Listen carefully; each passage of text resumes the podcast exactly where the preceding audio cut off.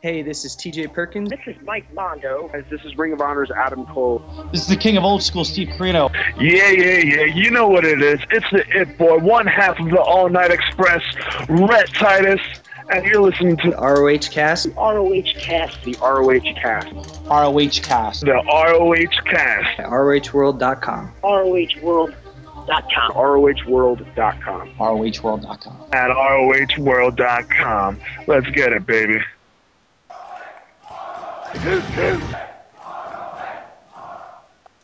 Hello, everyone. Welcome to episode 41 of ROH Cast. My name's Harry. I'm the web designer and co owner of ROHworld.com.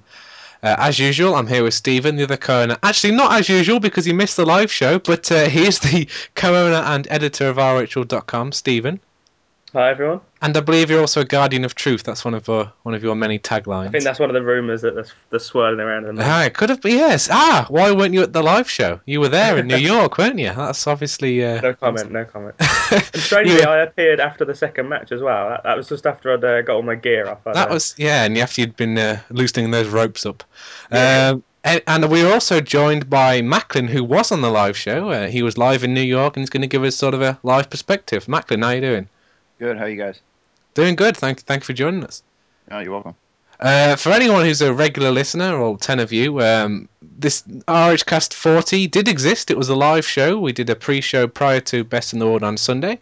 Um, it started one hour before the show. We had some callers in live, and it was a sort of a preview showing our thoughts on the pay-per-view, and uh, it went well. So we'll be doing another live episode in September for Death Before Dishonor. But uh, yeah, this is episode 41. We're going to first do a full review and recap of Best in the World, which happened on Sunday.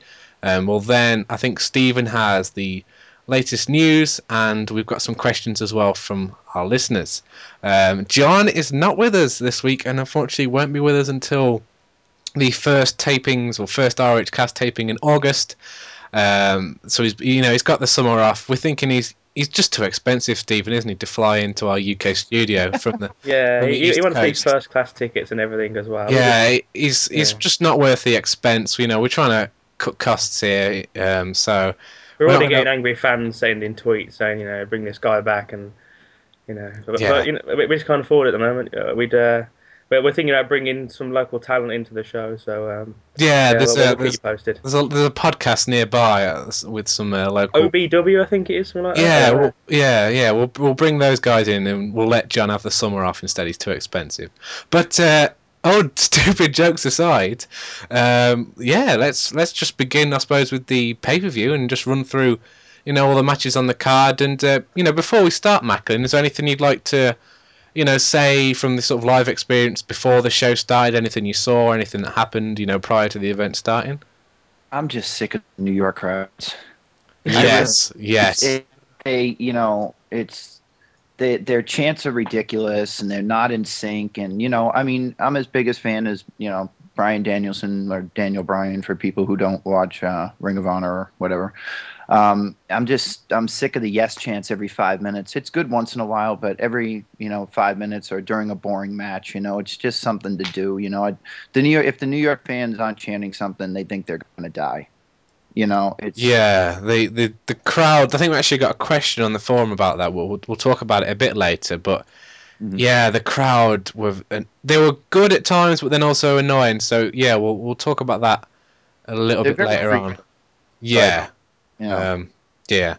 Anyway, um, the show began with the Briscoes taking on the Guardians of Truth. So they quickly wanted to get the suspense out of the way. It was uh, heavily rumored exclusively on RHcast it was going to be the Nasty Boys, but unless they've been on a crash diet, it wasn't. Um, close, though. the Guardians of Truth came out in sort of black singlets with black masks on. So, you know, you basically had no idea who they were. There's a couple of tattoos, and there's a rumour we'll get onto in a bit. Um, I, I love the bit where they entered in the ring after Martini did the promo, putting him over. Martini, you know, grabbed the heads, looked as if he was going to pull off the mask, only to remove an identical mask underneath. Like, r- remove a mask, there's one underneath. It was, it was hilarious. But uh, it's rumoured, I think, online, I'm not sure where, that it was the the Headbangers or something. Not a team I'm fully aware of. Anyone have any? Headbanger Mosh, Headbanger, Headbanger Thrasher. They were uh, they were one of those tag teams that were hot for about you know a, a year, weeks. a year and a half in the uh, in '90s WWE or WWF at the time. Hmm. So uh, yeah, I can see perhaps see why they are put under masks. Um, the the match itself was very short. I think it was cut short because the ropes were the loosest ropes I've ever seen. They were just wobbling all over the place, and you know they couldn't really go off the top rope or really do Irish whips, so they had to sort of cut the match short and uh, you know fix the ropes before the next match. So I think it was heavily affected by that. So not the best debut for these mysterious Guardians of Truth. But um, I'll go to you first, Macklin. You know what did you think of the opener? Um, you know, for all the build up for who the um, Guardians of Truth might be, I think it was really disappointing, and not just because of the ropes. Um, I think uh, they were very out of sync with the Briscoes. I think the Briscoes were doing everything that they could to make them look good, Mm. and uh, you know they missed a um, uh, they they they missed a leapfrog. They took a back body drop very uh, sloppily, and you know um, I think the finish was the Doomsday device, but uh, as you could see, the ropes wouldn't have supported uh, Mark Briscoe going to the top. Yeah. Um, he did go to the top at one point, but stood on the ring post, Mm. Uh, hit the froggy elbow in the ring post. I was very disappointed I didn't get to see his uh, little shuffle. On I love that. the second rope. It would have been amazing to see that live. Mm. But uh, yeah, it was it was cut short. Um, I think they were gonna go for the uh, for the Doomsday device, and uh, Jay just rolled up, uh, which I assume would be Headbanger Mosh, and uh, got the three count with the uh, the reverse small package. Hmm.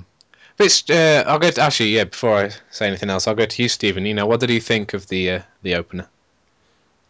Yeah, basically what Martin said. Really, I think it was it was a bit disappointing with all the, you know, the, the build up that they gave it, and uh, I mean, as you said, there's rumours that it's uh, the headbangers, and you know, I, I don't know if they're ever going to be unmasked or whether it's just going to be one of those sort of House Truth things where it, you know something happens, then after a couple of weeks, everyone forgets about it. Because Hmm. I know when they were doing, I think it was last summer when they were doing, they're trying to find uh, like a third member, and they were doing these tag team matches with random guys, and then they would they'd lose the match and then attack them afterwards. So I, I don't know if it's gonna if it's gonna last very long or whether you know they're going to use these two guys to sort of strengthen House of Truth when when um, Elgin eventually leaves. But um, you know that, that's an interesting one. You know they might even sort of switch, you know, switch who they are, sort of thing.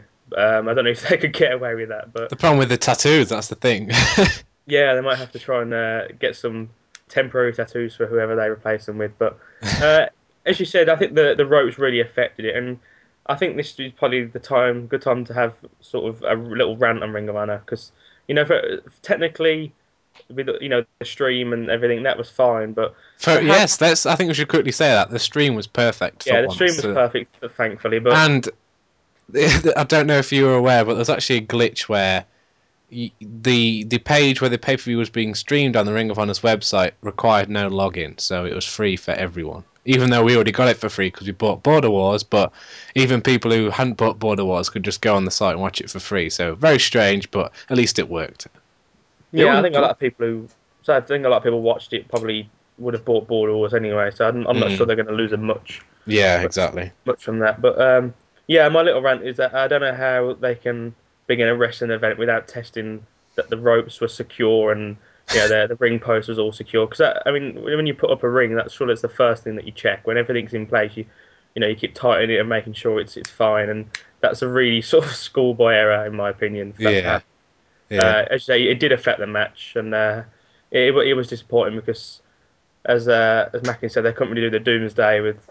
You know, that- I mean, I don't think anyone would have liked to go to the top. Of, you know, with them sort of ropes, you could have fallen over anything, could have really sort of Mm. uh, hurt yourself. So it, it, was a bit disappointing, but um, you know, I, I'm kind of sort of looking forward to where this storyline goes. I mean, it it looks as if we know who they are, but um, I, I think, as I said, I, I reckon they might do some sort of switch, or you know, I, I just think it'll be quite interesting to see where this where this goes and where you know what happens to the House Truth eventually when Elgin leaves and Mm. sort of uh, what happens to, uh, to to these guys. So uh, one little sort of comment on the Briscoes is that I don't know if it's just me, but they, they seem to be pushing the Briscoes more towards just sort of comedy t- a comedy team like the, like with like the facial expressions. And I know sort of Mark Briscoe's always done like the the uh, redneck kung fu and stuff, but it just seems that they're they're really pushing them towards just being a comedy tag team. And Hmm. I don't know, that's, I, I, the Briscoes are so good that they, they can do that whilst being just sort of you know kicking everybody's ass. So hopefully they don't try and turn them into sort of like cartoony characters sort of thing. Hmm. I, mean, I hope they don't do that because uh, I think I don't think the crowd would particularly like that. But um, yeah, it was it was yeah, it was a decent opener, but um, you know could have been been better. I think. I was a bit surprised that the Briscoes actually picked up the win because I was expecting, with all the hype that Martini put behind his Guardians of Truth, that they would pick up the win and, you know, head to uh, face the All Night Express because they need a, a heel team to feud with. So, yeah, it's a bit strange that the Briscoes did pick up the win, and I don't think it was the best debut for, for any team I've ever seen, really. I mean, the combination of just the hype behind them and then the sloppy ropes and then even what Macklin said, some of the stuff that involved no ropes was still a bit on the sloppy side. So, yeah, not Yeah, the best, the- not the best uh, performance for sort of a debut. And I'm not, I wouldn't say I'm excited going forward. Um, I would have rather seen the bravados. I know you're a big fan of them, Steve. Yeah, there there was a bit. Of, there was a move right, right at the start where I think one of them went to do like an Irish whip, and then the other one sort of got on the second rope and looked like he was going to do some sort of like diving shoulder block, and dived way too early, and ended up doing like a falling, really weak um, sort of clothesline. Looked pretty bad.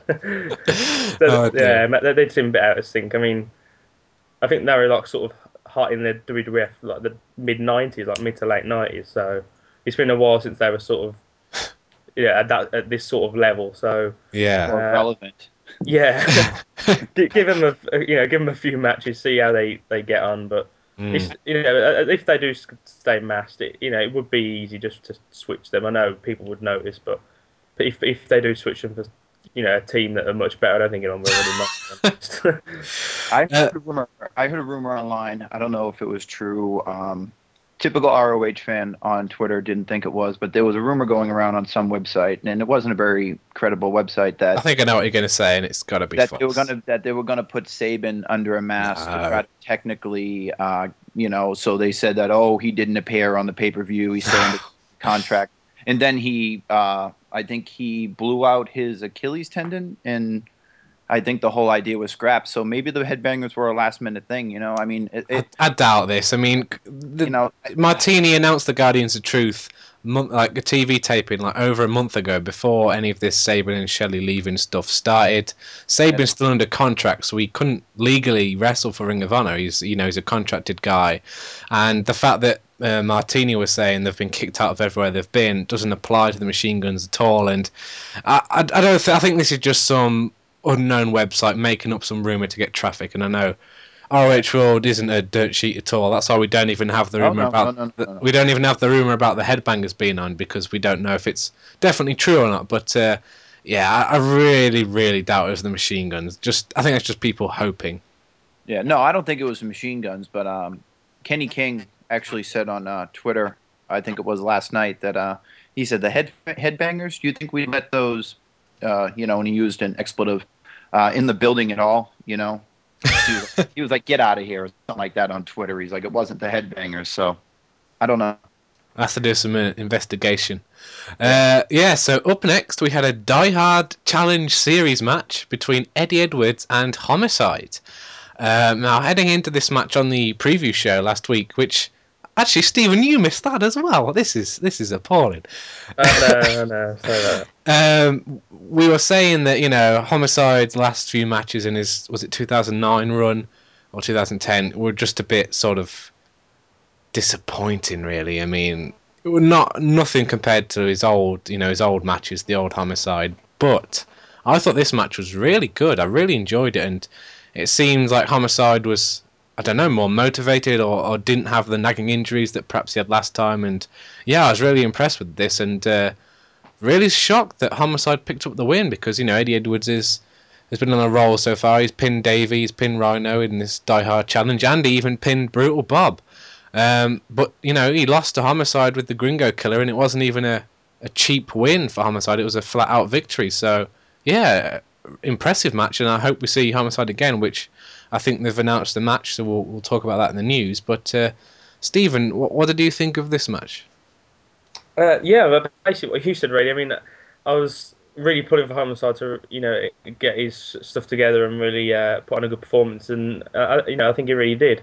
I Mm. think he, he benefited with being in the ring with someone like Eddie Edwards, who you know is uh, very experienced and you know makes his opponent look good as well. And it was, as you said, it was a really enjoyable match. I mean, it, I think it's, it started off a bit slow, slowly, and there was a bit too much uh, of the whole uh, you know the old sort of chop fest thing going on, but. Um, I thought the the match was actually you know pretty solid. I you know I, I enjoyed it, and as you said, I was a bit surprised to see Homicide get the win, but I think it really shows that he's he's you know he's back at least for the time being, you know, on a permanent basis, which is which is good because uh, you know I think we've everyone's been saying for the past sort of year or so that the, the roster's been a bit thin, and you know Homicide's a guy who's who's got such history in the company, you know, former world champion that.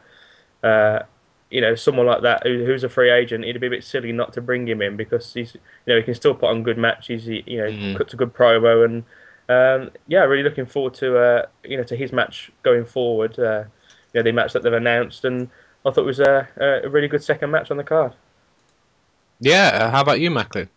Yeah, I really enjoyed this match. I mean, when it started out, I thought that it was going to be a typical, you know, 2010, 2011 homicide match that we saw in the past, especially the one with uh, with Roderick at uh, ninth anniversary. That was in the middle of the card, the Oh, Barrios, it's terrible. whatever it was. Like like anybody who follows ROH thinks that the world title is going to change in the middle of the show. You know. Um, yeah, and then it started to pick up about maybe like four or five minutes into the match. I mean, I'm still not a fan of that, you know, wrestle and beat the hell out of each other for 10 minutes and then get up and chop each other in the chest. I'm not a fan of that, but um, I was legitimately surprised. I marked out when Homicide won because I thought that Eddie was going to kick out, especially having the, you know, the Die Hard Challenge series for to get a uh, title shot. Um, So I don't know. Does this derail Eddie now, or you know he didn't beat a, a world a former world champion? So I don't know if this derails him. And he got a shot against Steen at the uh, we, uh, two weeks ago, I think it was, and he Yeah. lost. I don't Mm. even the whole point of this homicide. I mean, the um, Eddie Edwards, you know, Die Hard challenge was if he was already going to get a title shot. Yeah, it is a bit confusing. I think they were just, you know, didn't have anything for Edwards to do, so just came up with this series, even though he already got a title shot. But, uh, you know, I I think Homicide getting the win leads to he is getting a world title shot in a an upcoming event, which we'll talk about in the news. So I think that's perhaps why he got a win to, you know, to give a reason for him getting that world title shot, and maybe we will see a rematch down the line, or perhaps Homicide appearing at I know he's not. He's not. On, he's not on the next set of TV tapings, as far I'm, I'm aware. So perhaps he will still be a sort of rare appearance, sort of like Rhino is. You know, Rhino.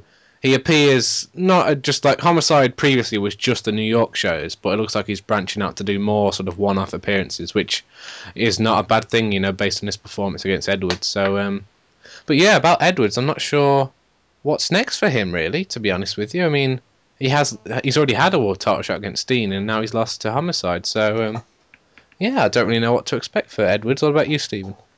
Hmm, it's it is a bit of a strange one. I mean, I'm glad they are keeping him away from the world title. I mean, as much as I like Edwards, he's probably one of my, my favourite sort of ring runner wrestlers. So, uh, you know, nothing against the guy, but I, I think he needed to be kept, kept away from the title. The, the same with Richards, really. I think now both of them sort of need to take a step back and allow other guys on the roster to really, uh, you know, put their, their mark on the uh, sort of main event picture, which is, uh, you know, and it seems that Ring of Honor are really listening to, uh, you know, to, to the fans in, in that aspect that they're, they're sort of sick of seeing them two guys in the in the main event picture all the time, and they want sort of fresh matchups. So, uh, Mhm. yeah, it will be interesting to see where he goes forward. I mean, there isn't really, you know, there's no sort of obvious feud sort of screaming out for him. There's there's not much uh, going on for him at the moment. So, it, you know, I don't know if that would just sort of, you know, I hope they don't put him in another match with uh, Mike Bennett. 'cause it seems that they've them two guys have had about 55 matches in the last six Yes, months. So, uh, Yeah. that needs to stop now. uh, yeah, guys- hopefully. The, I'm sorry, sorry. Go ahead. I'm sorry. no, that's right. Um, I, I was wondering what you were going to say. I didn't really have anything Uh, to say. I was going to say, do you think that um, maybe, you know, for a one-off, you could see, you know, um, possibly ANX versus the Wolves again, since Davey doesn't have a title shot and Eddie doesn't have a title shot. Maybe put the Wolves back together another time. You know, Oh, that that's a bit soon for that. It wouldn't really make sense after they've just been beating the crap out of each other, and they basically they said the wolves are over and whatever when leading into final Yeah. battle. So um, But they always say everything's over in ROH, you know, and then they Yeah. seem to forget about storylines sometimes, you know. Hmm, That's true. wrestling for you, isn't it? Yeah. Yeah.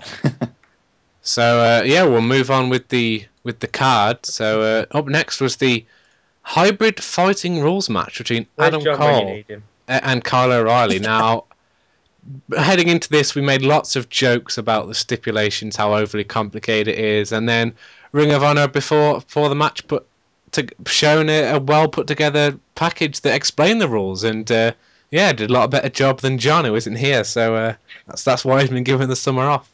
he- if Kevin Kelly can do something better than you, then you failed miserably. Um, so we had the match.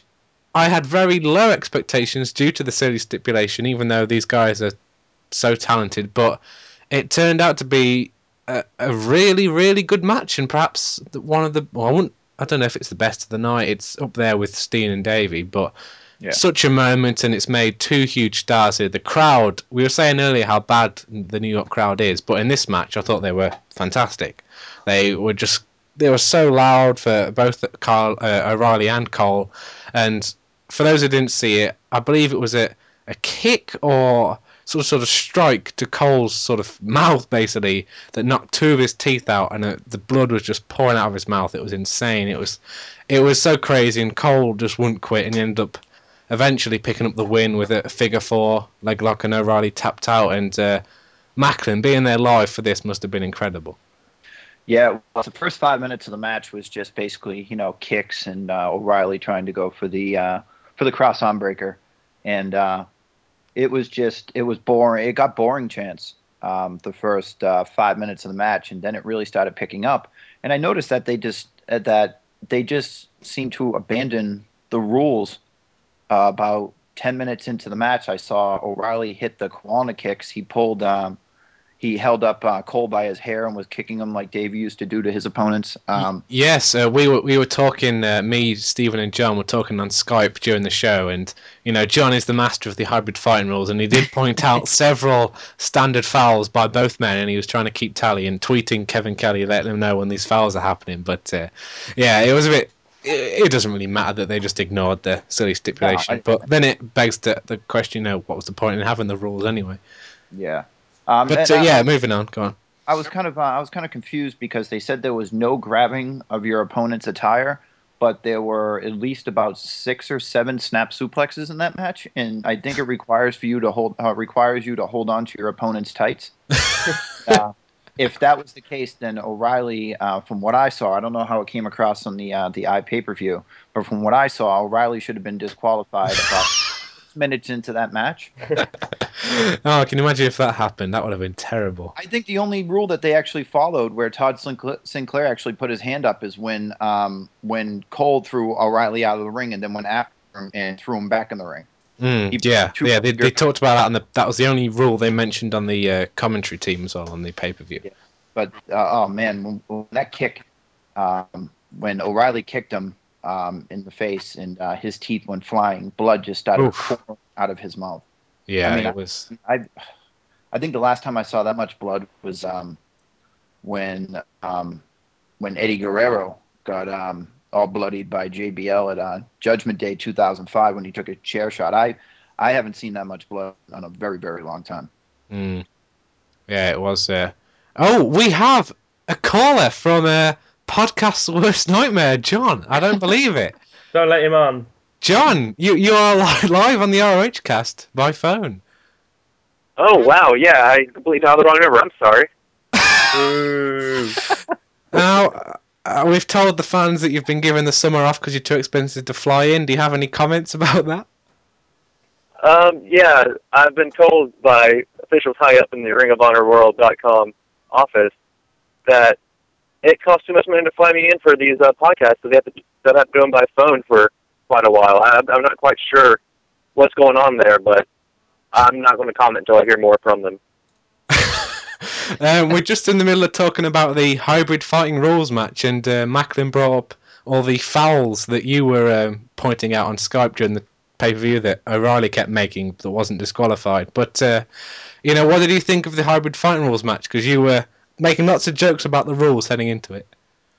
Yeah, I felt like such a jackass after watching that match for kind of try kind of crapping on him all the weeks leading up because that was probably, other than the main event, the best match of the night, and it Mhm. was completely accidental, probably why, because the match was going along okay up until Adam Cole got his face caved in, and that's when the match. It's little things like that that make wrestling so great to me. It's like little unexpected things that can take something that's going along an average, you know, okay way. It takes it to a next level and makes it one of those things you're going to remember for a long, long time. And something that's going to make two people like Adam Cole and Kyle O'Reilly megastars in Ring of Honor. And I just thought that match is going to go a long way in pushing them up the card, even more so than Adam Cole pinning Davey Richards it or Kyle O'Reilly turning on Davey Richards did.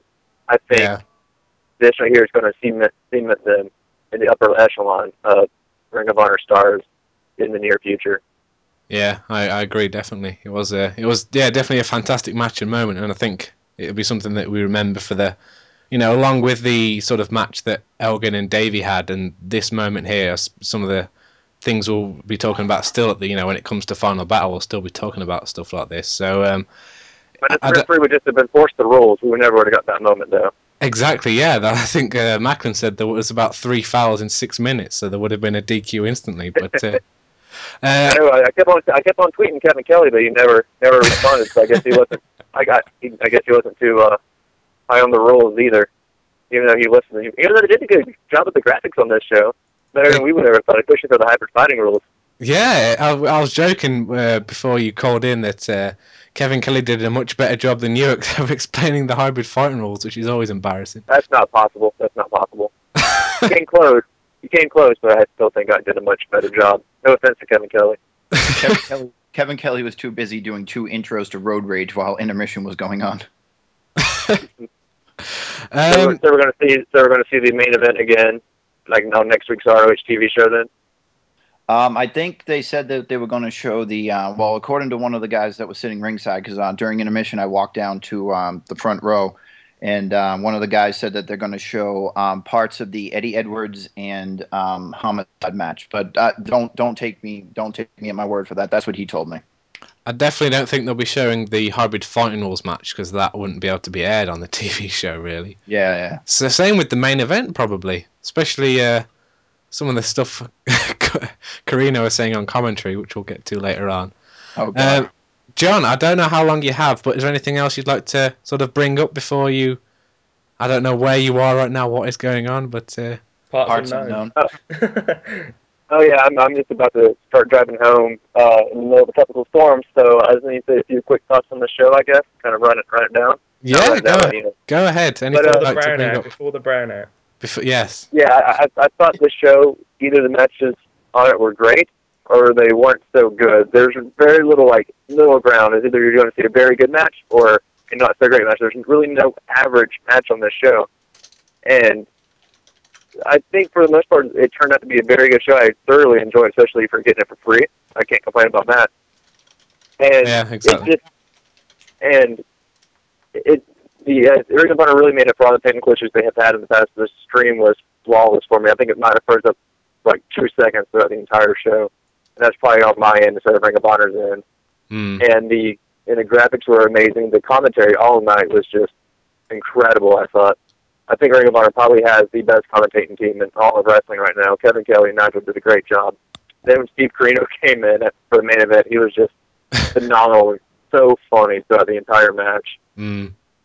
and I just thought this was a very, a very good show and a nice way to redeem themselves from the uh, Border Wars debacle and the terrible streams they they experienced throughout the first part of the year. And I thought this was a great way to kind of bounce back from those. Yeah, I agree. But so uh, yeah, I'll yeah, let y'all go. yeah. I'll Thank uh, you for stop calling in, interrupting John. y'all's. Uh, I'll just let y'all I'll stop interrupting y'all's podcast. So uh, I guess I'll speak to y'all later. Yeah, enjoy your summer. All right, yeah, uh 'cause I did enjoy May after you told me to, so I'll enjoy the summer now. Thank you. Good, good luck getting bookings. yeah, he's going to to try and get bookings also really quickly now. But uh, yeah, we'll uh, we'll move on now with the card. Um, I don't. I think we, Stephen, have you got anything to add about the hybrid fighting rules, or should we, you know, move on to the next one? No, not really. I, I think we, we must have to include a surprise of the year award in our end of year awards, and that's got to win it because, as as you lot have said, you know, people's expectations for that match were so low that it turned out to be so good that it was just one of those as John said, it was one of those things that could really only happen in wrestling. You know, it was just I don't know. It was just one of those weird things that you'll remember, and it, it was so Mm. good. Yet everyone, it shouldn't have been that good. Really, it had no right to be that good. So, uh, now, the opposite of not good is the next match, in my opinion. Um, we had Fit Finlay taking on Oh. Michael Elgin. Um, now, Finlay made his Ring of Honor debut at Border Wars last month when he was uh, defeated by Roderick Strong in um, I would call a disappointing match. I personally didn't enjoy it. It just isn't really my style at all. Um, and then heading into this, I thought, okay, he's against Elgin. You know, it could be we could see some good things here. Elgin's always impressive every single time. But instead, what we got was this sort of very slow, dull match where Finlay was just dominating. I, it was just ridiculous the amount of offense he got in on Elgin.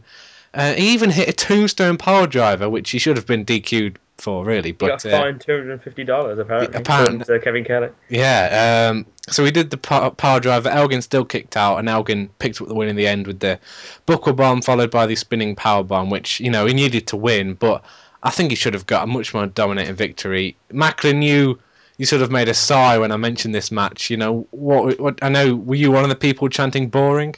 Oh, I was in the bathroom. I couldn't. uh, I couldn't. I couldn't deal with this match. Like right after the hybrid fighting rules match, this was just you know. Yeah, we've. We, I think we've got to probably add that anything trying to follow the hybrid fighting rules match is going to struggle. I think they should have just brought intermission early and just had it after that hybrid fighting rules to let everyone cool down a bit because that was. But, yeah. then, uh, I don't know if it made it look even worse than it was, or I- I'm not sure. But it it just was seemed to go on for so long. it was just boring as hell, Harry.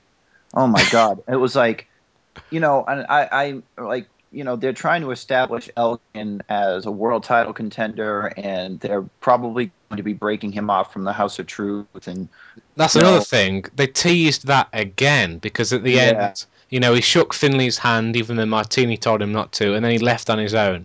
So Yeah. instead of seeing any sort of development or conclusion or just anything actually happening in this storyline, we just get another tease, just dragging it on. So I'm, I'm getting a bit sick of that, to be honest. The best part of this match didn't even happen during the match. It was when Truth Martini did the spinaroonie after the match. It yes, was that, that was incredible. amazing. it was amazing. But um yeah, I just what I wanted to see in this match was um these two big guys just, you know, hit each other with powerful moves and try to one up each other and all we got were arm bars and you know, and leg locks and, and headlocks and stuff for like the like you know I think it was ten minutes of this like sixteen minute match and it just was Mm. you know. And I expect when they bring in someone like Fit Finlay, you expect them to, you know, like to go above and beyond. And this was just a, a, a dull. This was just a dud, in my opinion. Yeah, I think that, that sums it up well, really. I mean, Stephen, do you have anything else to add about this match? Yeah, I mean, I I think when we were talking about it on Skype, I think I mentioned that I, I personally think the problem was was Finlay's style of wrestling. I mean, I, I- and I've seen him live recently, and and from seeing him, you know, against Roderick and against Michael Elgin as well, he just seems, you know, all of his matches are just him completely dominating for more or less the whole entire match, and then sort of losing after a quick few moves. And Mm. i in my opinion, it, it makes his opponent opponent look really weak. I mean. I know that the whole point of the match was to give Elgin a big boost by beating, you know, a, legend such as Finlay, but in in my opinion, they, he didn't really get that because of the way he won. I mean, it Yeah. was just as you know, as Macklin said, it was just it was just Finlay basically dominating him on the ground with like you know leg locks and, and uh, arm bars and headlocks, and it was just sort of Finlay just completely dominating him for ten minutes, and then Elgin got a bit lucky and hit a couple of moves and won the match, and it, yeah, it, exactly. it just you know compared to most of Elgin's matches where he's really just thrown people around and dominated. It it really just in my opinion it didn't really show another side to him like they were aiming for. It it made him look a bit weak if anything and yeah, I that agree. was a that was a bit disappointing because you know from when he finally um I almost said escapes when he finally breaks off from the House of uh, House of Truth um you know hope, hopefully he'll be going towards the world title. But um yeah that that that match isn't going to help him. I think you know, I suppose- I suppose, especially coming after the hybrid fighting rules match, it was always going to struggle because, you know, the crowd was so pumped for that. that the next match was always going to be a letdown. But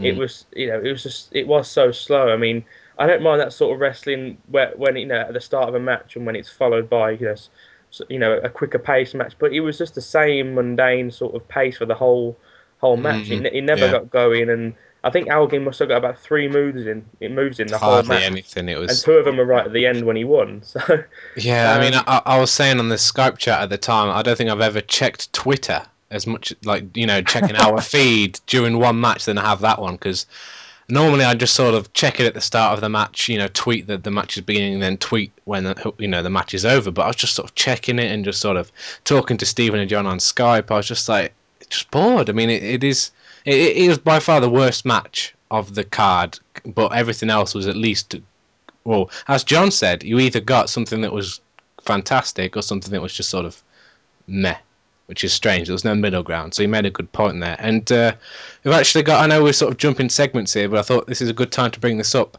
We have a question on the forum from Mr. Orange. Uh, Mr. Orange says, Do you think Ring of Honor should use Finlay again?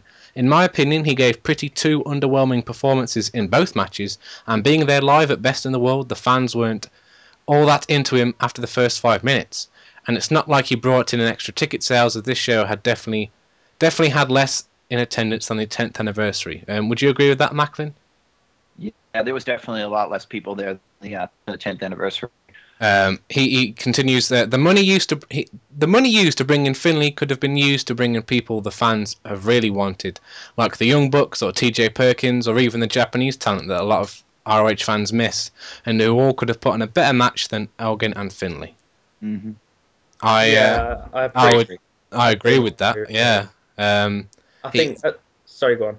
I can say yeah, what what Mr. Orange says that you know both matches have been sort of underwhelming, and you know if the he's obviously not increasing ticket sales that much because as Macklin said, the, there were less people there, and T.J. Perkins had a fantastic match with Elgin at uh, Final Battle, uh, also in New York. So I- I'm pretty sure they could probably have TJP and the Bucks in for what it costs for Finlay. Surely, I'm sure, I'm guessing Finlay's at a premium compared to TJP, especially. So I personally would have rather than bring in someone like you know Bucks or TJ, like Mr. Orange mentioned, in, instead of Finlay. To be honest. Mm, I think in I'd much rather- theory. Sorry, go on. Amazing, Amazing Red and uh, TJP versus the Young Bucks than that. Yeah, yeah, exactly. I mean, I th- so in, in theory, I think bringing someone like Finlay in to take on someone like Michael Aggie was probably a good idea, but uh, you know the, the way Finlay wrestles just didn't help. Um, didn't help Elgin at all, and you know the the boring chants were quite loud, weren't they? Especially for you know even after like the first couple of minutes. that- You rarely, I don't know about it, might just be me, but you rarely hear that at Ring of Honor. I find. yeah, very rarely. Yeah, that's true. I So find that- that during New York shows, when there's a boring match, the uh, the New York crowd tends to uh, their attention seems to focus on other things like creating chants that are not catching on and yelling at other people in the uh, across the uh, arena and you know chanting at other people. There was a kid there. He's at every um, he's been at every New York show since I've been going since 07, Who wears Cena stuff and brings a replica WWE title. And then during this match, they would they were screaming at him and hollering at him and throwing streamers at him, and they just weren't paying attention. So I, when when you have a boring match in New York, you know it's pretty much uh, it's pretty much a, a, a not good live because you're Mm. looking and seeing what's going on and you're not paying attention to the action because you know New York fans seem to have ADD. And in your instance, you just went to the toilet. Well, yeah, I had to wait in line for like five minutes, and I came back and he still had him in the same leg lock that he did when I was. it didn't matter. Um, after this match, we had the intermission, and then following that, we had Mike Bennett, Maria, and Brutal Bob come down for a live Prodigy service announcement. Basically, he cut a promo and then he made out with Maria. Um, he was then interrupted by Mondo, who said things that cannot be said on this podcast. We're PG Um, people. We're PG. He he said he was going to he was going to he didn't have a match and neither does Bennett basically and he wanted one with Bennett and he was going to kick Bennett's ass and then he was going to do things to Maria that a lot of us want to do but um, he also said that no, I don't even know how I can't there's no way of wording it that he was He's gonna F star star star. No no no no what about sort of Oh, urinating and then he was oh. gonna take his. What did he say? He was gonna take his S. He's gonna, he's gonna, he's gonna, he's gonna do a dump and then urinate on it. Was that what he said? It was it was messed up anyway, and there was a lot of f bombs, and I was like, "What is going on?" I think it was just their way of turning um, Bennett, uh, sorry, Mondo face because uh, you know Mondo was was sort of defending New York's innings from there, while Bennett was trying to trash it. So it was their way of trying to get him over. And uh, Macklin, do you think it got Mike Mondo over at all with the crowd? he wasn't very good on the mic. He seemed to be stuttering and stuff. And what he actually did say, Harry, and I'll keep this very PG, was he said that Mike Bennett was from Boston, and everybody from Boston thought they were better from everybody with New York. And he said he was going to whip out his um, phallus, and he would he, and he pisses all over Boston, which really didn't get a good reaction with me, seeming that I am from Boston. But, you know, everybody else was cheering, and I was the only one with my thumbs down. But I did mark out for Mondo coming out. Um, it was a big jorts chant that went out. Um, that was uh, that was Yeah, very, I, think the jorts only work for Cena, unfortunately. yeah. There was a very loud jorts chant that went on for about thirty to forty seconds. That was very fun. Um, go I thought I thought that Mondo, um, if he wasn't stuttering and he wasn't obviously nervous, because I remember a promo he cut on YouTube about uh, six months ago saying that it was his dream to wrestle in the Hammerstein Ballroom. He grew up there and everything, so I think he was obviously nervous. But if he wasn't stuttering throughout that whole promo, it would have been a like a, a coming out party for him. Mm. You know, would have it would have been really really good. Um, following the promo, we had sort of an impromptu match between the two. It was a bit sort of strange. At first, I thought it was just a beatdown, but then it, a referee appeared and it ended up being a pinfall where, where Mon- Mondo rolled up Bennett and got the three count. But I thought for an impromptu sort of beatdown match thing, it went on a bit too long. It should have been a bit more quicker to have more of an impact instead of dragging on a little bit too long. But uh, Stephen, I think you've you know you were saying before and a few weeks ago that you've become a bit more impressed with Mondo. We used to joke about his promos and stuff, but uh, what did you think about this? Yeah, definitely impro- uh, yeah, improved and impressed me a lot uh, with his um, performance on the TV show. I just think this was a bit. It, I think I said at the time it was just a bit strange. The whole thing was a bit. Uh, for some reason, Ring of Honor just think that they have to do a sort of New York against Boston thing every single pay per view. You know, normally it's homicide against you know Bennett or you know homicide trashing um, sort of you know Boston and gets getting a reaction. But um, yeah, obviously with homicide uh, facing Edwards, which was actually a New York against the guy from Boston, they didn't really sort of say anything about that, which was a bit strange. Hmm. Yeah, they they went for the the Mondo against Bennett thing, and I just I don't know. I think I mean Bennett seems to have just sort of fallen by the wayside. Really, I mean, I think, Uh, I think he still should have won the TV title at Final Battle. yeah, I Yeah. think not winning that match really sort of killed his momentum, and since then he's just been sort of sort of meandering along and hasn't done much to be honest. And you know, Mondo has impressed me, but you know, he he's sort of you know he's a, he's a lower card guy at the moment. He hasn't been established you know further up the card yet, and for him to be getting a you know a, a victory over Bennett, sort of yeah, it, it does sort of show you that maybe Bennett's sort of. Uh, you know, fallen out of favour a bit with uh, you know the, the, the people who are, are, are booking yeah, booking the matches. Maybe they're sort of you know maybe they they've given him his chances and they don't think he's up to scratch or you know something like that. I, I, you know, I'm not 100 percent sure with that, but you know, maybe we'll even see a Bennett against Mondo sort of feud going on because uh, I wouldn't be surprised if there's a rematch on the TV show at some point.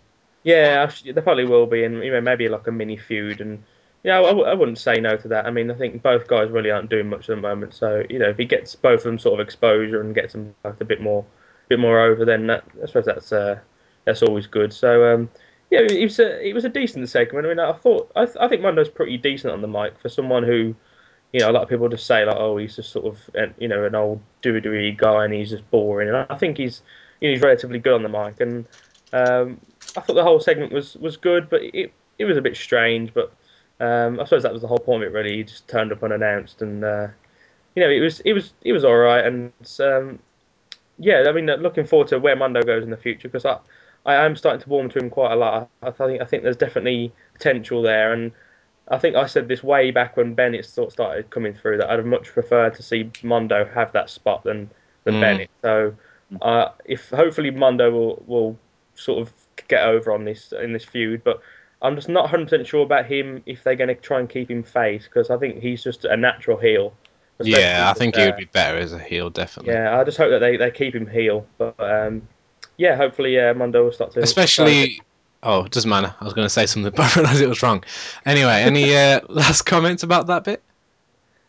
Um, yeah, there was a uh, there was a lot of people saying in the crowd that um, I don't know if you guys are familiar, but uh, I am since I started watching when I was younger.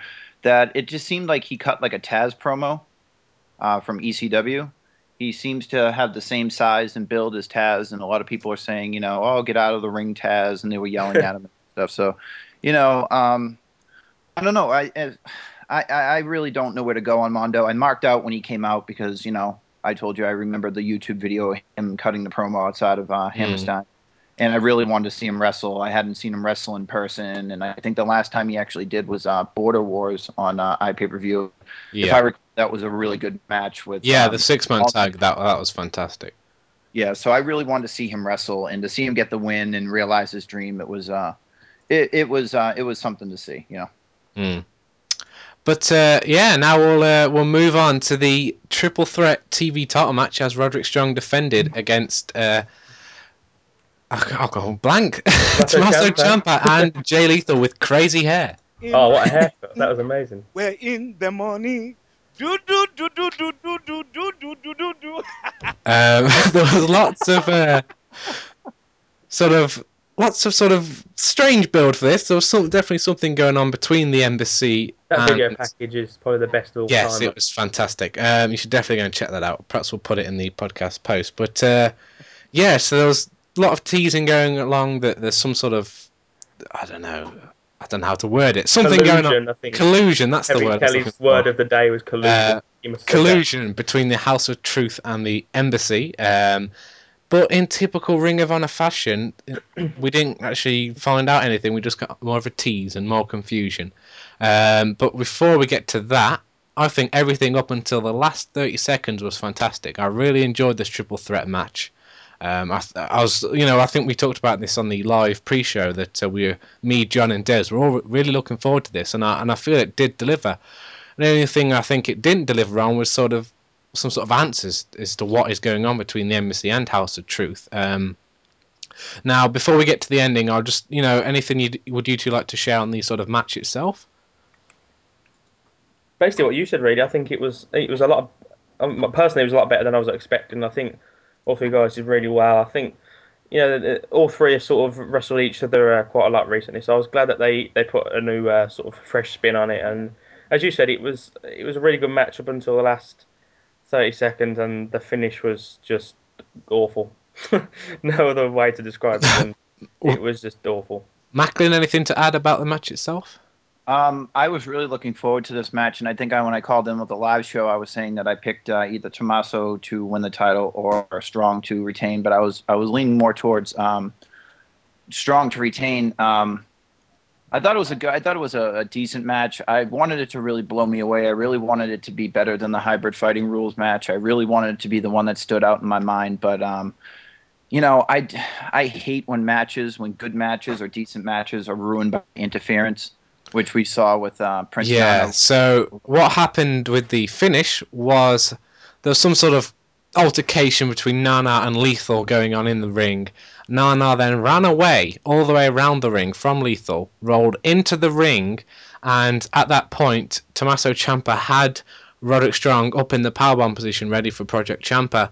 But Nana rolling around rolled into Ciampa's legs, which then made Ciampa fall over. Roddy was on top of him, sort of got a roll up style three count, which was just it was awful. It's that should have been saved for the TV show building up to this, where we found out what the hell is going on, because the next pay per view now isn't until September. So we're just going to keep seeing the same thing every week on the TV show, where Nana fumbles about and accidentally accidentally claims it was an accident to get you know Ciampa DQ'd or to lose or whatever, but uh, very sloppy. It was it was just stupid, and then. I hate it when Ring of Honor do this. When there's a triple threat elimination match where both eliminations happen within 30 seconds, they did it at Final Battle as well. It's always the same, isn't it, with triple Yeah. threat matches? Because I was on Twitter typing away, you know, Roddy just eliminated Ciampa. I look up and Lethal's getting out. I didn't even see what happened. But um, what happened is Martini hit Lethal with the Book of Truth, and then Strong followed up with the suplex backbreaker thing, but it kind of went wrong, and he sort of kneed him in the arse instead of his back. but uh, yeah, I think up until this silly mess of a finish, it was a great match, and uh, I don't know where they're going to go from here. They're just going to keep dragging out this thing. I mean, I was hoping that the House of Truth and Embassy were going to merge because there's not time for two, um, for two heel factions on a one-hour show. But um, Yeah. do you have anything to add about this? It's just sort of disappointing that ending. No, as you said, I don't know why they keep dragging this out. I mean, this and the Michael Elgin storyline seem to have been going on for what for ages now. I mean, especially especially this one. I mean, as you said, they- they've shown all these you know hype packages going into the pay per view, and then with such a screwy finish where we don't actually see you know what's happened. And Yeah, the hype package was so good. It just kept showing, you know, Nana and um, Truth just sort of hinting at things and not really saying what's going on. And it, it was a really well done video package, and I, I saw it so many times, but I enjoyed it every time. but um, and then to just follow up with after that, you know, impressive video package and hype with just this was a bit disappointing. Yeah. Yeah, and as you said, the, you know, the next pay per view isn't for a few months now, and it's not a sort of thing that they're going to sort of, uh, you know, uh, reveal on TV. So we're going to have another three months of reading results, and oh, Prince Nana accidentally made Ciampa lose, and Al- Elgin won, but Strong came out afterwards, or Strong got him DQ'd, and they're about to rest. You know, they're about to uh, attack each other, and Martini pulled them apart. We're just going to get this for the next three months. Yeah, for very some reason they didn't give us the blow up. I'm not really sure why, but. Mm. But uh, to segue into the next match, Ring of Honor did actually, you know, didn't delay on this for once. Um, wrestling's greatest tag team versus the All Night Express for the Ring of Honor tag team titles saw the All Night Express pick up the win and finally, about time, become the Ring of Honor tag team champions, which is long overdue. It, it should have happened a long time ago. I don't think I don't know what happened. They claim it was due to the injury, but they got messed up before that because they won ladder war, but then the Briscoes had just put in the feud that just never ended. It's I think it is finally over. They claim, but uh, um, I'll go to you, Macklin. You know, what do you think about this? It, I'm sure it was a great moment with All Night Express picking up the win. Yeah, it was. But the the one thing that um, it, it kind of came out of nowhere. The finish. Um, yeah, it was a very strange finish because um, Rhett got busted open. And then Charlie Haas, the ultimate heel. I mean, he was fantastic entering was and just excellent. flipping everyone off. And he is a he's he's an underrated heel. Haas is. I know John loves him, um, toot toot and all that. But um, you know, from what I remember, he just kept saying to the ref, "You're going to stop the match, or we're going to kill him," because he was bleeding that much. And uh, you know, they went to go for the leap of faith onto Rhett. Kenny King did sort of a springboard, but sort of botched it on Shelton. Yeah. Um, and then Haas turned around and got rolled up by Titus for the win. So perhaps this will continue. I think a more dominant win would have been better, but uh, it, it was good that they did win the belts, and it was a shame they were attacked afterwards. You know, they had the champagne and everything, they were celebrating, and then they just got beaten up. Yeah. But uh, yeah, Macklin, sorry, I did cut you off there, but uh, what were you going to say? Um, I actually do have a picture on my phone. I will send, I will tweet it to uh, ROH World of uh, of um, Kenny King uh, being um, about to be swung on by Charlie Haas as he's pouring champagne onto the crowd. It's a great picture. Um, yeah, I I thought that if you know Kenny King had actually not botched that move and actually hit a legit um, uh, legit uh, what do you call it, blockbuster? Blockbuster, yeah. Um, yeah, that he uh, that it would have been uh, a lot smoother and would have looked, looked a lot uh, a lot nicer for the live crowd and for the IP review. But uh, rolling up, uh, you know, the ultimate heel, Charlie Haas was uh, it was a great moment. The whole crowd popped. It was probably the loudest reaction of the night. Mm. It was it was really good. And Charlie Haas is just, I you know what I never used to like Charlie Haas. Even uh, I, ne- I never used to like uh, World's Greatest Tag Team or Wrestling's Greatest Tag Team, but uh, Charlie Haas is just he's he's just one of a kind. You know, he could, Toot, toot. he could go to WWE right now, which you know I I probably don't want to see, but he could and go and be one of the uh, ultimate heels there. That's how that's how damn good he is. You know. Um, Stephen, what did you think of the, the match itself? I thought the match it was it, it was a strange one. The, the first sort of half of it was again was quite quite slow and it, it was looking like it was going to be another typical wrestling's greatest tag team match where it just it was just a bit slow and then it was just going to end abruptly. But you know, I'm really glad that ANX finally won that. E even towards the end, I was still thinking that they're not going to let them win. They're not going to give them the belts. But I was really glad when when it happened and. Uh, as you say, I think they. I was a bit disappointed that they, you know, got attacked afterwards. But obviously, that's going to lead to a rematch. I just hope we don't get like 33 rematches like we did with uh, the Briscoes and uh, I'm thinking we'll just get. Team. Hopefully, we might just get the one, if that. I'm not sure if they'll drag it out until Death Before Dishonor, but uh, there'll definitely be at least one. Yeah, I think so. It would just be a bit, um, you know, wondering who sort of, uh, sort, you know, faces them next because I think that the whole reason they gave Haas and Benjamin the titles at, at Border Wars with the whole Ether finish was that Oh God! Smell this! Smell this! Turner! Turner! that, that, that they didn't want to basically have an ANX and Briscoes tag, you know, tag title match, and they didn't want to, you know, have face against face, and because we've seen, you know, them two teams face off against so so much the last sort of eighteen months. So that's probably why they they, gave Hart and Benjamin the titles, sort of Mm. tran- transitional champions. But uh, yeah, I mean, apart from Wrestling's greatest tag team, I mean, obviously you got you know the Guardians of Truth, but they don't look The sort of- Young Bucks when they're back, or Wow, Bravados. I mean, even you could see um, Corino and uh, Jacobs. I think yeah, would you got be. Coleman and Alexander, but they don't. they're not Coleman really heels, are Alexander they? No, I suppose. I mean, Bravados haven't really done much since they, they came back from. They are undefeated though, but they haven't They been on TV or but- anything. I mean, I don't know why they. I don't know why they're not tag team champions at the moment. To be honest, they should have given the tag title shot at, at best in the world. But mate, I don't know. But um, yeah, it was it was just a really good moment. I mean, it was as you said, it was long overdue. I mean, in my opinion, they should have been the ones to take the belts off uh, Kings of Wrestling. But I'm I'm really glad that they finally got it. I just hope that they have a you know a good reign now and Mm. uh, you know, a good like six month reign, maybe up until final battle. And uh, The yeah, thing but- is, though, I mean, the reign is only as good as the opponents they face, and as we were just sort of struggling to come up with people for them for them to feud with, which is a bit strange. yeah, I think they're definitely going to have to bring in maybe some outside teams eventually because Mm. you know, as I said, I, don't, I think they're trying to keep them and the Briscoes apart, maybe until. Which makes sense because I think they've realised that match happened too many times and Oh, doesn't, yeah, doesn't need to happen again just yet. Maybe one day. No, I mean maybe they'll they'll lead up to a, a rematch between ANX and Wrestling's Greatest Tag Team at um, Death Before Dishonor, and then maybe have uh, you know ANX and Briscoe sort of the big rematch from Ladder War at um, Final Battle 2012 maybe. Um, but yeah, I mean who are they're going to face in between, I mean I'm not too sure, but um, yeah, just just really glad that they they finally won the titles and uh, yeah, looked like a great moment.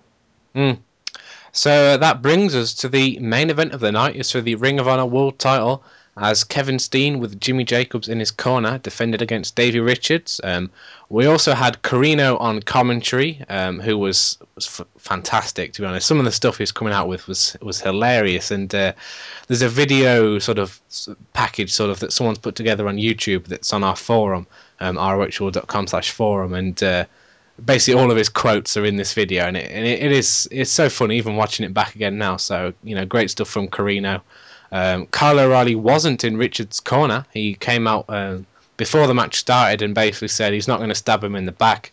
He's going to stab him in the effing eye. I won't uh, drop the bomb on the podcast but uh, yeah it was a good heel promo. Basically just said screw Davey screw Team Ambition and uh, yeah, they're over, which is strange because uh, he was in love with them heading into 10th anniversary. But um, yeah, so they got that out of the way, and then Davey and Steen had a, a fantastic match, and I would probably say it was um, better than the match at Border Wars. And uh, the end of the match, it was it was chaos. We had, um, I believe, Richard Richards kicked Todd Sinclair, knocked him out.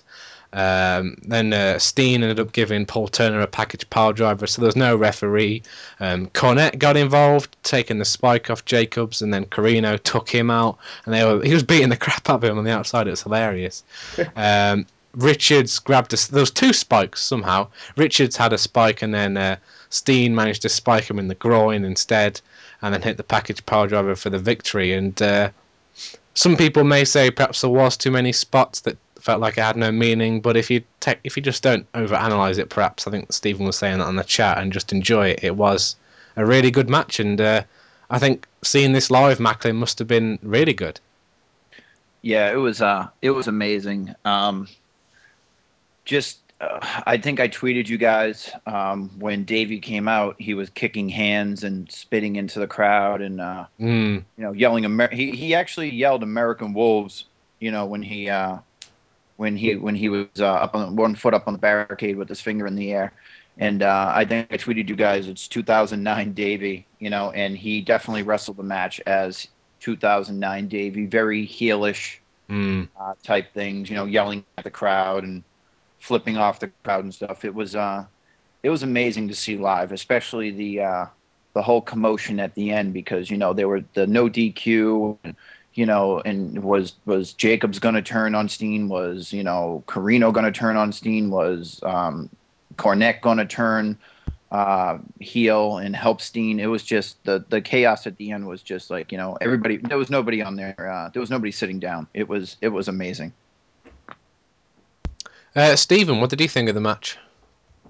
I think all of it was just was just brilliant. I mean, even from the, the uh, pre-match uh, promo from O'Reilly. I mean, I think I've been quite critical of O'Reilly. His might work. I mean, I think he's some some of the promos he's done sort of on video wise have been quite poor, but I thought that one was actually really good. I thought it um, it, it just seemed a lot you know a lot a lot more real than the ones he pulls you know on, on these uh, video packages. And um, you know, I'm glad that this whole O'Reilly and Richards thing is, is finally over, and maybe even those two could go and have um, you know, go and have some sort of feud because I mean that would be you know quite interesting. Yeah, Des brought this up before on the pre-show that you know, Oh, right. this is Richard's only shot, so he needs Oh, something course, going yeah. forward. So I think a feud with O'Reilly would be fantastic for both involved. It gives Davey something to do and gives O'Reilly that you know added exposure. So um, yeah, I definitely hope we perhaps we'll see that at Death Before Dishonor, a match between the two. Mm, I, I mean, I'm glad that o- that's over. And as, as Macklin said, it just seemed that um, that Richards was sort of he'd returned to his you know former sort of uh, style, whereas you know a, a lot of people preferred him back then. Mm.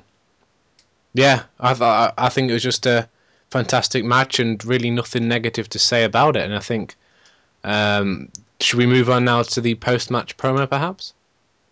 Yeah.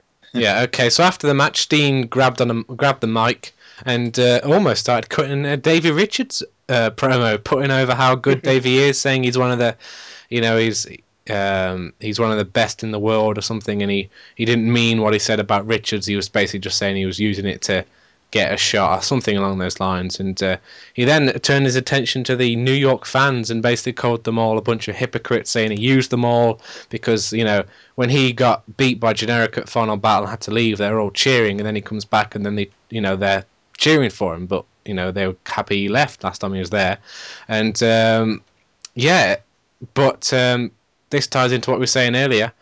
Um, we have a question from 187 Joeism who says, Do you feel that the New York crowd is hurting the current product? I think there's no more evidence of that than in this promo because as you know, Steen is trying to turn heel. He's saying bad things about all the crowd. What did the New York crowd do? Cheer and chant yes. Um, basically, which is silly. It doesn't help Steen transition transition to a heel at all, really. And uh, Steen was saying that he gave examples of the former world champions that have all been turned on, like Richards, Tyler Black, and Nigel McGuinness, and he says that the fans can't turn on him because he's going to turn on them, and he doesn't care about them. And he said that him, Corino, and Jacobs are going to kill the company, and the fans only have themselves to blame for getting into that position. And he ended it with a F New York um, F bomb, and uh, that was the end of his promo. And I think saying F New York is probably going to get him more over with fans that aren't in New York, to be honest. But um, Macklin, I hope you weren't chanting yes. No, God, I was I see. I didn't know he was going to cut that promo. I knew there was going to be something, so I went up and I stood by the uh, by the exit and watched it by the exit. And uh, you know what? Everything he said was right. I can't, you know, I can't, uh, I can't disagree with him. You know, but I don't know. I, I I feel that you know the New York crowd was awful, chanting yes, and they should have been booing him and stuff. And I understand that. But I wish that Ring of Honor would just give up on him trying to be a heel. Everybody loves an anti-authority figure. They loved it when Stone Cold, you know, Mm. was giving a big fu and the middle fingers to the company and stuff like that. You know, and Steen's very, you know, he, he's a very abrasive person. He does what he wants. He says what he wants. You know, he's the Ring of Honor World Champion. And Jim Cornette just comes off as pompous and arrogant and just an a hole, you know. And Steen comes off as this voice of truth and says things that people are thinking but don't want to say out loud. And I don't know why Ring of Honor is trying to push him down our throat as a heel when everybody and their grandmother just loves the guy, you know? Mm. I mean, I don't really know what he can do to get a heel reaction because saying all that stuff he said about the New York crowd didn't get him over as a heel there because that's New York, and for the fans watching our pay per view, a lot of us don't like the New York crowd, so we're just going to be agreeing with him. So um, I'm not Yeah. sure what they're going to be able to do to make him be a heel, and I think I kind of agree with Macklin that Ring of Honor shouldn't really be bothering to try and do this. Just keep him as this sort of anti-hero type character and leave him as he is. And uh, you know what has changed? He's still saying that he's going to kill the company, which is what he was saying before anyway. And everyone still cheered him, and now he's just saying that he used the fans, and that's it. So I don't know. Perhaps we'll have to give this more time to develop. But um, Stephen, what what do you think? No, I, th- I think I agree that they are sort of. They're, they're just one, as Mackie says, they're one of those crowds that they they sort of want to be the center of attention. They want people to be talking about them rather than the actual wrestling, which is which is a shame. That you know some of the, the chants they come up with and the yes chanters, it, you know, it's, al- it's already starting to become boring because they overdo it, and the whole Twinkies chant is annoying. Um, you know, it's just uh, they are just The good thing is, you know, they're not going back there till final battles. so there is a long break, and uh, yeah. I mean, I maybe they, maybe they'll calm down a bit. I don't know, but uh, do you agree with one eight seven Joeism that they're ki- hurting the current product a bit? Um, maybe a little bit. I mean, as you said, that's a good example. Steen's promo afterwards. I mean, I, I, th- I think maybe, ma- maybe a little bit. I mean, I don't think it's a, major problem or anything. But I, I As I don't- was saying earlier, they were great, you know, when ANX won the belts, and they were great in the hybrid fighting rules match. So it's yeah, they, they can be a good crowd, but I think they definitely need to start doing, you know, more. You know, some of the other big markets as well. I mean, maybe even do one in, you know, pay per view in Baltimore because that they've got a good, uh, good market there, and you know, go back to Canada because the, Border Wars crowd was was really good, and you know, obviously they're doing, um, you know, the upcoming one in Chicago, so I think they they definitely need to be going, you know, to other established markets for for that pay per views. Because I think the the New New York crowd now has, maybe if anything, they're I think they're a bit too spoiled. They they they get so much you know good stuff that they expect. You know, crazy stuff every single time, and when it's not that sort, you know, when it's not crazy, that they do sort of they they, they, they, they do get down on it just for the sake of of basically being annoying. That they know they're annoying and they just do it to annoy people. I think so. yeah, Um, yeah, yeah, I think that- Macklin. Whoa, yeah. whoa, whoa, whoa. Don't lump me in with those uh with those idiots. Sorry. I, I hope Yeah, we've got no no. listeners from New York. Oh well, I'm sure we do. But you know what? They go into business for themselves. It was one of the things that I wanted to talk about. Uh, you know, when they they were chanting derogatory things about um, Charlie Haas's wife, about uh, you yeah, know, I heard that. Yeah. sexually explicit stuff about his wife, and uh, you know, and and there were even there were even a holes in there chanting about Russ, his dead brother. It's like you know they go. to- they go into business for themselves and they try to be bigger than the matches and they try to be outrageous so that the people at home on the iPay per view go, "Oh man, this crowd is uh, this crowd is hostile." They, you you can't go into business for yourself. You got to let the product speak for yourself. You paid to watch them wrestle. We didn't pay to listen to you chant sexually derogatory things and about someone's dead brother. You know. Mm, yeah, it is. I didn't hear any of those, but that's just way too far. That is that is ridiculous. Yeah. And uh, but uh, I think you know we've talked about all the matches on the card, and I've got to say this has been uh, overall a really good show. No stream issues whatsoever. Um, I think I'm counting it up now. There was five good matches, five great matches, really. I mean, uh, you know, a few. We talked about the Finlay match being a dud, but if you just take that to one side and just sort of forget about it, the rest of it all really good. And if you didn't order the pay per view, I think definitely get the replay for fifteen dollars or however much it is, and uh, or maybe even buy the DVD when that comes out. And uh, You probably still watch it for free, to be honest. yeah, I, I don't know if it's still botched, but I know you can buy the replay. It's still available, and it's all good quality.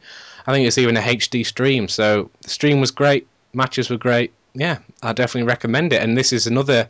If you take away the stream issues from uh, Border Wars, that was also fantastic. So sort of two on the trot here, which is always a, a good thing to see. And uh, Macklin, you know, you were there live. What's your overall sort of thoughts and sort of roundup of the show?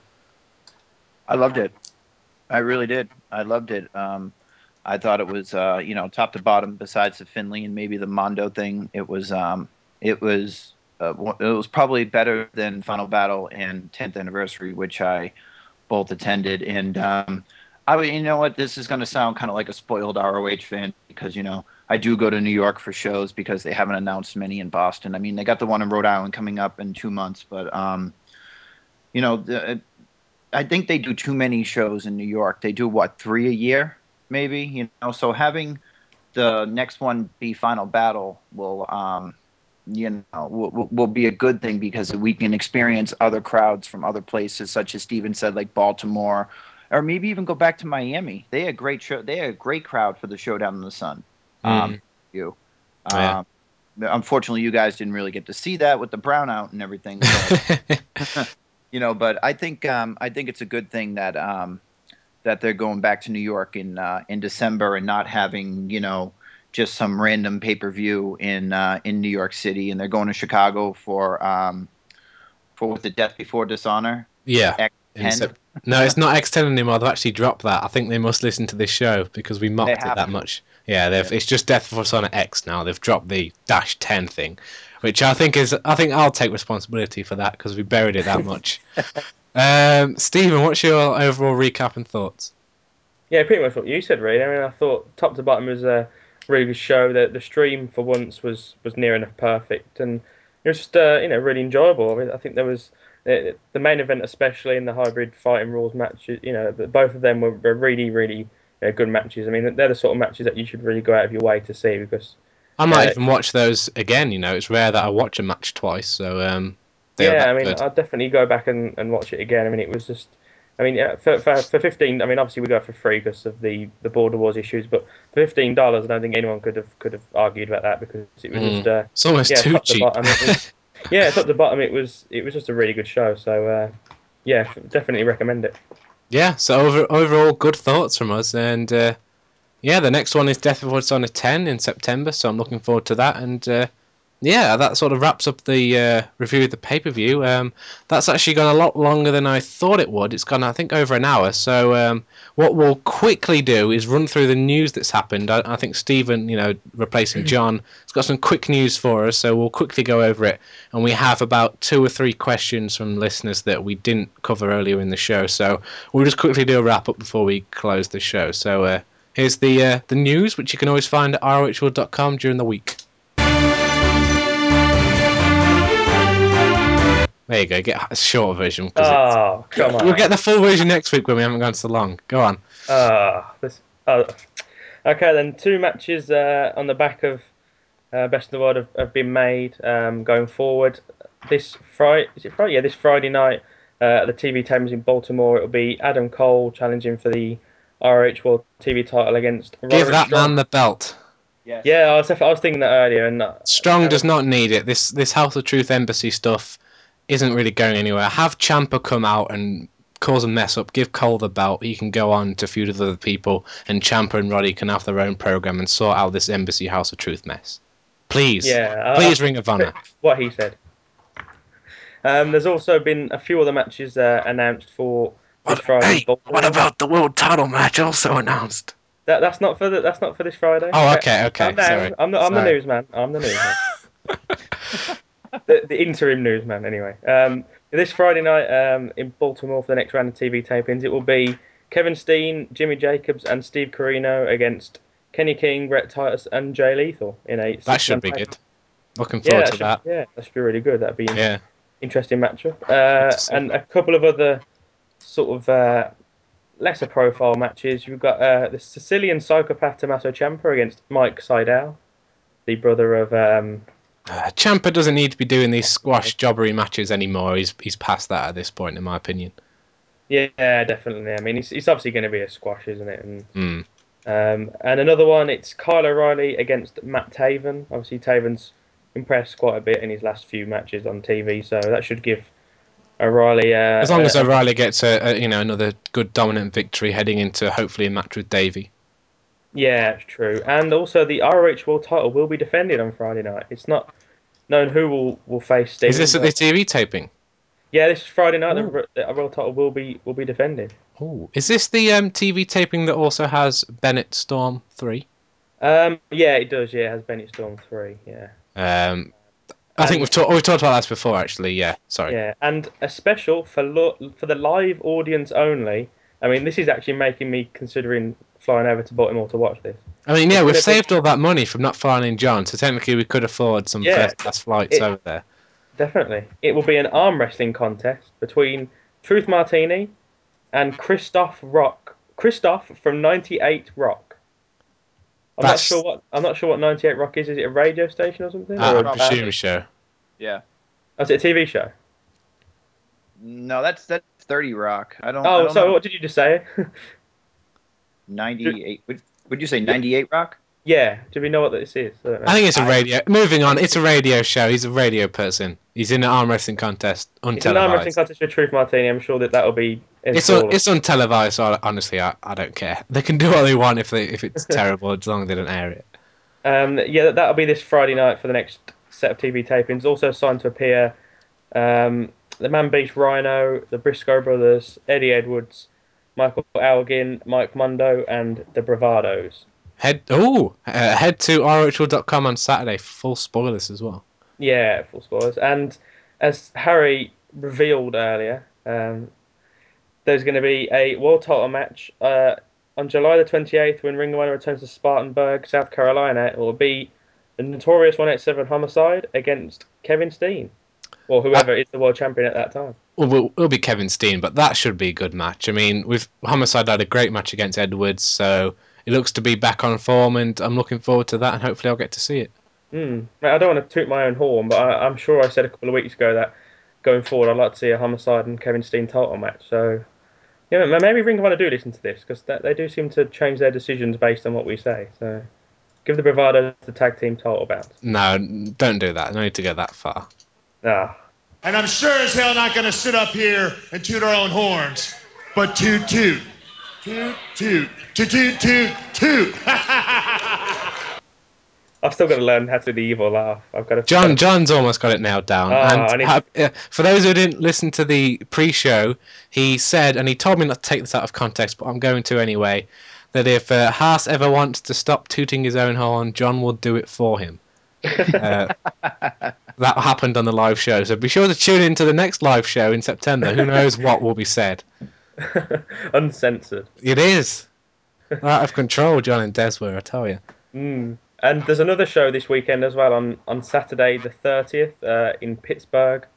Uh, the the card already signed is Kevin Steen defending the RH uh, world title against Roderick Strong. I believe Strong won that title match in the In the uh, the five minute four way match that was on the internet, that was yeah at was TV it tapings. what was it for? Was it um It was just for the title shot, wasn't it? yeah but it was like it was on as like a special day wasn't it? I can't remember what it was. Memorial Day. Yeah, I think it was Memorial Day. Yeah, that, that Hmm. that's the one they hyped up to a lot, and it ended up being a four minute Five, match. yeah.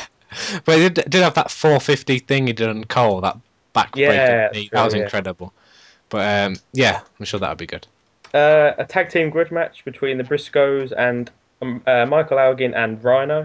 I thought you were going to say wrestling's greatest tag team because No, no. now that they're not champs, they cannot technically have another match. Um, the war reignites between BJ Whitmer and Zombie Princess Jimmy Jacobs. That should be really good. Mm. Uh, yeah, this this show's actually looking pretty good actually. Uh, grudge match ROH. Well, it says ROH tag team champion Charlie Haas, but obviously not. Charlie Haas against Rhett Titus. So Oh. this this feud is continuing. yes. It's not a, not a lights out match. I think Haas will get the win here to continue it with some sort Yeah. of dirty tactic. Oh, I need to do pickums for this, don't I? Yeah. Head to rhl.com slash forum to share your predictions. First time in Ring of Honor, uh, Eddie Edwards against Tommaso Ciampa. I like the way that because there's so there's so many you know so few matches that they're actually first time in ROH now because they've done every match like six times that they actually tell you that it's a first time match every time they manage to find a new one. Just the, the rare ones that still exist. Yeah, so Eddie Edwards against Tommaso Ciampa. Um, also signed to appear, uh, the living legend Bruno Sammartino will be available for a special meet and greet prior to the start of the event. Um, also, Go on. sorry, but also scheduled to, to wrestle. I don't think Bruno will be wrestling, unfortunately. Um, uh, will be Jay Lethal, Adam Cole, Kenny King, Mike Bennett, Mike Mondo, and Kyle O'Reilly. So more or less the same sort of lineup to the TV tapings. That sounds like a, a pretty good card. I, I must say. Definitely looking forward to uh, seeing what happens this Saturday, is it? Yeah, Saturday the the thirtieth in Pittsburgh. Yep. So looking forward to that. Is that um, all the news? Just the matches? Yeah, that's all the news we've got so far coming out of Best in the World, and we've also got a uh, a few listener topics as well. If you want to, Yeah, well, we'll get to those now. If you ever want to ask us a question or share your opinions to be discussed on the show, there's several ways you can do this. You can go on our forum, slash forum. There's a thread on there to post any questions. Um, you can tweet us at roh underscore world. You can write on our Facebook wall, facebook.com slash rohworld. You can email us, contact at rohworld.com. And now you can also phone us, believe it or not. As John did earlier, you can phone this number. It's a public number. Um, you can phone this at any time during the week and leave a voicemail, which will be played on the show. So if you want to, as you know, share your opinions, share your thoughts, just give us a call, leave a voicemail, and uh, send us abuse. yeah, we'll be sure to throw in a couple of toot toots, and you'll definitely get played. But uh, the number to dial is six one nine eight two two two two one one. I'll say that again: six one nine eight toot toot toot toot one one.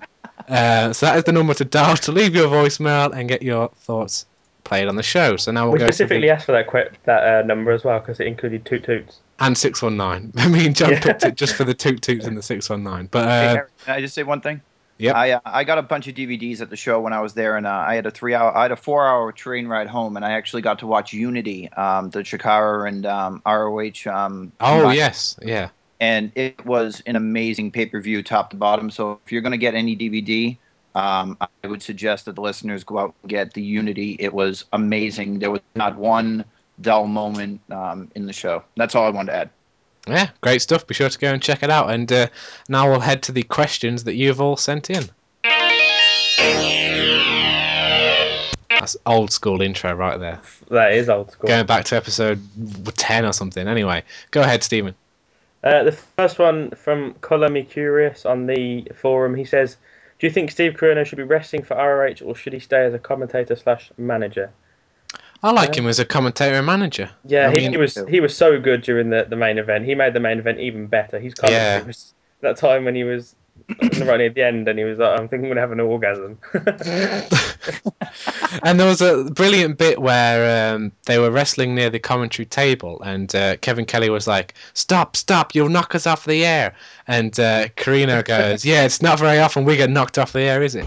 Uh, which was which was hilarious, and he was fantastic the entire time, and he's even good on the TV show um, when he's been commentating on Steen's matches. So I think he should stay as the commentator slash manager, and even you know put him in tag matches with Jacobs, have him feud against the All Night Express, and maybe even eventually they could win the tag titles, and you know he could really take the company hostage.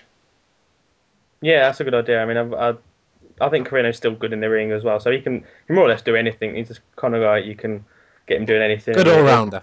Yeah, he's definitely. Especially the same with Jacobs, really. I mean, they're both really versatile guys, really, you know, useful guys to have on the roster because you can sort of throw them in anywhere and they'll do a good job. So, um, We actually got a question on Facebook. You should go to that right now. oh, fa- oh yeah, we have actually. That's a good segue from Aaron. He says thoughts on how criminally criminally underutilized Jimmy Jacobs is. Very true statement. He uh, he sort of used as sort of like a lackey. He rarely gets any sort of time. I mean, his match with Richards went really short at a recent show, and hopefully, you know, to further this storyline with Steen taking the company hostage, that maybe he'll get more of a focus, or maybe he's an individual. He could maybe if Cole wins the TV title, he could feud with Cole, or him and Corino go for the tag belts. Something he needs to be doing some more than he is, definitely. Mm, I mean, obviously he's got the match with BJ Whitmer coming up on, Ah, on yes. Saturday, and he's that that that six man match on the TV taping. So at least he's getting involved again. I mean, as I said with with Corino, really. I mean, uh, personally, I think Corino and Jacobs are probably two of the the best best mic guys that RH have got. I mean, they're both so good. Uh, you know, getting people sort of uh, in, into things and into matches. I mean, as I said, Corino is so good on commentary that you know them two and Steen can really make a you know a really really good faction. So. Um, yeah, definitely looking forward to, to what they do going forward. Um, and we've got another one on Facebook from Fabian or Fabian, one or the other. Um, he says, with Richards out of the picture, who will Steen feud with? Yeah, I was asking about this on the forum because, um, yeah, it is Richard's only title shot, and uh, currently the TV champion, and Edwards has already had a shot. So, um, there really isn't that many guys. I mean, they're bringing in Homicide for the one of the title matches. I mean, perhaps Rhino could get a one-off shot. Uh, I know Elgin has still got um, the survival of the fittest thing to cash in. So um, Yeah, I think I think Elgin should be the the next guy to sort of really feud with him. I mean, when when he leaves the House of Truth and turns face, I think him against Steen, they could, you know, I know that they're they're both really good friends and they could have, you know, really good matches them two. Um, uh, I mean, who else? Maybe Adam, someone like Adam Cole, maybe. Um, breaking news! Breaking news! Just announced on ring of honor RingOfHonorWrestling.com. The oh, main event set for uh, North Carolina is Kevin Steen and Jimmy Jacobs taking on Eddie Edwards and Adam Cole. Oh. That should be a great match. Yeah. yeah, Good, uh, good match has been announced coming up soon. Looking forward to these. yeah. That, that, that could even lead to a, as I said, like an Adam Cole against uh, Kevin Steen title match somewhere down the line as well. That'd be Mm. really interesting to see. And uh, I'm pretty sure that Steen's going to be having a, from what I recall, a lot of upcoming title matches because wasn't there a report somewhere that S- uh, Cornette said basically that from now on any singles match Steen is in, it's for the belt because he wants someone to take the belt off him. So there's going to be a lot of upcoming defenses. So perhaps we'll get to see some of the up and comers like uh, you know Cole, etc. get title shots. So that's good. Bennett, Yeah, but oh, if he's if Steen is a heel, I don't know, but uh, Tommaso Ciampa. mm, yeah, Mm, I mean, there, there definitely seems to be a lot of sort of fresh matchups, you know, available at the moment. I think after the pay per on the forum saying that Ring of Honor, they seem like they're turning the corner now in terms of giving people sort of what they want and uh, you know really moving forward. Because I think the beginning of this show, they really they looked like they were really going to hit their stride this this year, but I think you know the last few months of they they I think they did struggle a bit. I mean. After the 10th anniversary show, I think they just went everything went a bit downhill. I think they sort of lost their way a bit, but from what I saw at Best in the World, it definitely looked like they've got everything together now, and they all- everyone seems to be on the same page. And Mm. you know, a lot of sort of interesting storylines going forward, and you know, a lot of uh, good matches taking place. So uh, it definitely looks like the company's you know definitely improving. I think, um, you know, going forward, which is good. Um, and I think that's all we've. I mean, I spoke, we spoke about a lot of the uh, topics during the. the we have uh, one last one from Mr. Orange. Um, Oh yeah. what do you think will main event Death Before Dishonor 10? I think. Oh, I mean, it'll be Steen. Oh, I wouldn't be surprised if it's some sort of multi-person match, like a f- triple threat or a four-man battle royal, because logic would say that Cornette wants the belt off Steen. He's going to throw as many people as he can at him, and anything he can do to get the belt off him. Because I don't know if yet there is one man ready to face him at a, at a pay-per-view without it just being Davey or Eddie again. I think those Davey, Eddie, and Roddy should be away from the title scene for a while. I don't think there's anyone else at this point ready to sort of face him one on one. So perhaps a few guys will be thrown against him. Could you guys Yeah, see that's a good maybe um, Lance Storm challenging Steen for the title at a um at a one-off show? At a one-off show, yeah, I wouldn't be surprised if we saw that. I'd prefer thought- that to happen than him and Bennett for the fiftieth time. Yeah. Yeah, I, I hope we don't see Storm v Bennett four. I Mm, think I think two was enough. Two were both of them were good, but yeah, I think a third is just unnecessary. too much. But uh, I mean, Elgin still got a title shot to cash in. Do you think we could see him face him at the pay-per-view? Is that too soon for Elgin? You know, uh, as you said, just basically, I don't think there's anybody sort of you know at, at the right sort of stage to, to to be able to take Steen on and be you know make people believe that they could win. I think you don't want to sort of throw someone like Adam Cole in there just just to lose for the sake of losing, basically. He should get the TV title now. That'd be the best Yeah, thing I in think- my opinion.